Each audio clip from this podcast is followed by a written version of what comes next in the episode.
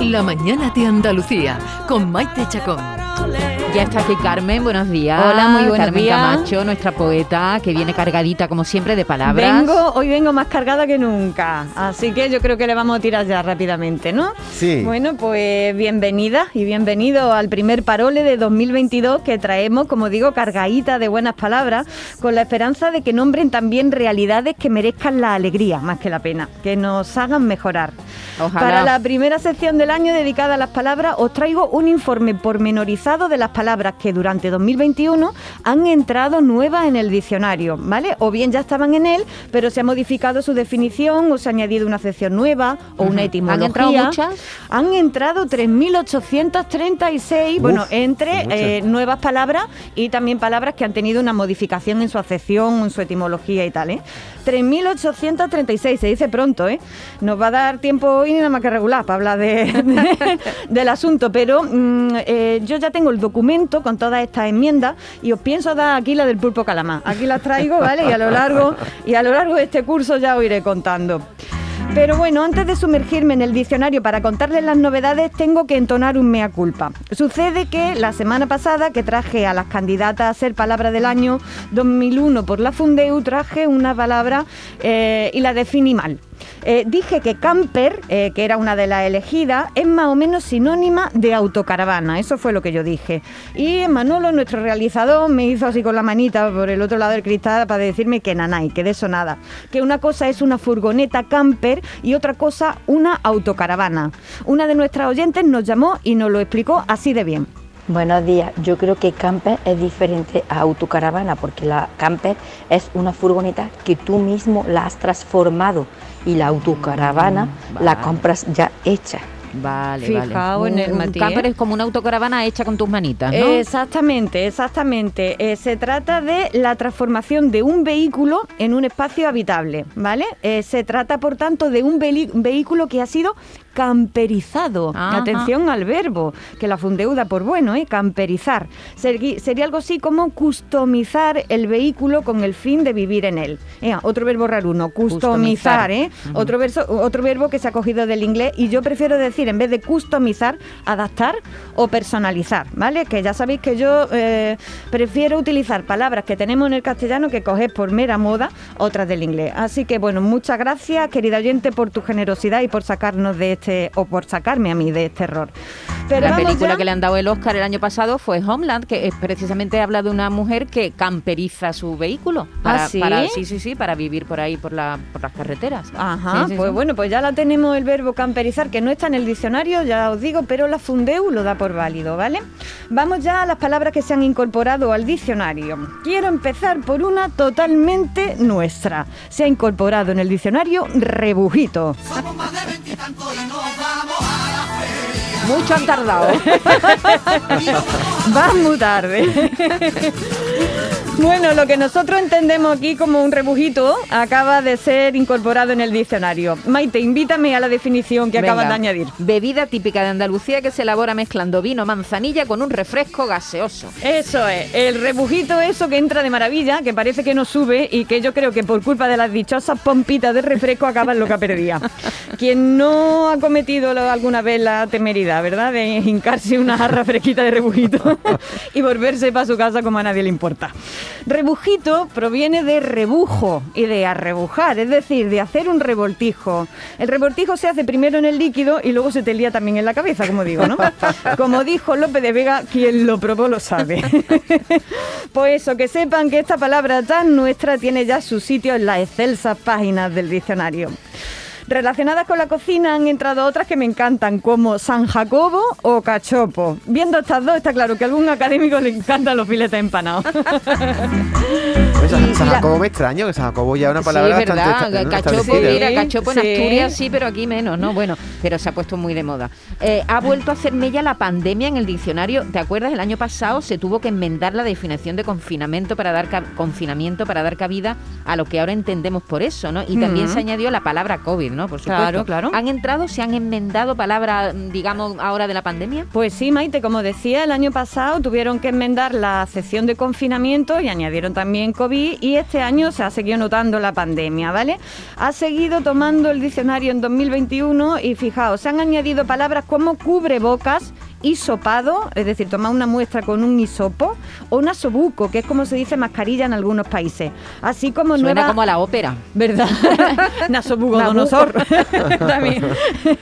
Así como nuevas acepciones para términos como cribado o las formas complejas burbuja social y nueva normalidad. Ha Atención. entrado, sí, Eh, sí. La nueva normalidad está en el diccionario. Mira, dice situación en que la forma de vida normal o habitual se modifica debido a una crisis o por razones excepcionales. Ejemplo, en una pandemia. Ya tenemos nueva normalidad en el diccionario, ¿eh? Otro de los ámbitos, además de la pandemia, que no ha hecho estrenas palabras a cascoporro, es, como no, las nuevas tecnologías. ¿eh? Aquí va una ración de palabras nuevas relacionadas con las redes, el internet y las pantallitas. Si algo te hace gracia, pones LOL. Si algo te estremece, pones OMG. Si algo no le entiendes, pones What the fuck. Esto me hace gracia. ¿Te la sabes? Los ganglios son buenísimos. Bueno, me encanta esta, esta canción de los ganglios. en esta nueva actualización del diccionario aparecen términos como Bitcoin, bot, ciberacoso, ciberdelincuencia, criptomoneda, geolocalizar o webinario. Webinario, que poco me Ay, qué gusta, fea, perdida, webinario, ¿verdad? Fijaos las palabras que han entrado. ¿no? Otras palabras que ya existían en el diccionario se han reinventado en la era digital e incluyen nuevas acepciones. Por ejemplo, audio. Audio ahora es también lo que te mandas por el WhatsApp. Ah, vale, vale, Una un nota de voz. sí, sí. ¿Vale? Antes audio eh, no tenía esa acepción, ¿no? O compartir. Ay, Dios mío, es que compartir, primores, ya no es lo que era. Antes era partir el pan, ¿verdad? Eh, y ahora es poner a disposición de un usuario un archivo, un enlace u otro contenido digital. Y compartir. cambia el cuento? Ay, te voy a compartir un enlace. No, no, tú compárteme y convídame algo. Convi- comparte el rebujito mejor. Comparte el rebujito.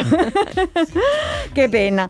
Pero hay una de las nuevas incorporaciones que me encanta, que es cortapega, todo junto escrito, ¿eh? Que lo usamos ya no solo para los ordenadores, sino como una metáfora de plagio, ¿no? Ah, en sí, esa sí, sí. tesis hizo un cortapega, ¿no? O cuando alguien, por ejemplo, imita a otro, ¿no? Esa ha hecho un cortapega del estilismo de tal influencer, ¿no? Decimos, por ejemplo. ¿Y ¿no? metaverso lo han incorporado ya? Todavía no, Maite, y yo me alegro y que se esperen un poco, que para mí esa palabra yo creo que ahora mismo es una marca registrada más que otra cosa, ¿no? De- Del Zuckerberg, ¿no? Lo que sí han hecho es mejorar la sección de metaliteratura, que es la literatura, la literatura cuyo objeto es la propia literatura. Y a mí por lo menos me encanta eso de la metaliteratura. Y tampoco está en el diccionario influencer, ¿eh? Que Ah, lo ¿no? sepáis. No, ¿No? no, no, no. Pues Poquito a seguro poco, entrará, poquito seguro. a poco. No empecemos a colar aquí en el diccionario chuminá de internet que lo vamos a acabar de estropear. Escasez lingüística en la red. Escasez lingüística. Y por último voy a destacar eh, algunas palabras nuevas que nombran nuevas realidades o temas que están muy en boga eh, y que eh, había que encontrar algunas palabras para esas nuevas realidades, que no existía la realidad y por tanto no existía una palabra, ¿no? Por ejemplo, querida gente amiga, por fin ha llegado al diccionario el poliamor. Ya era hora.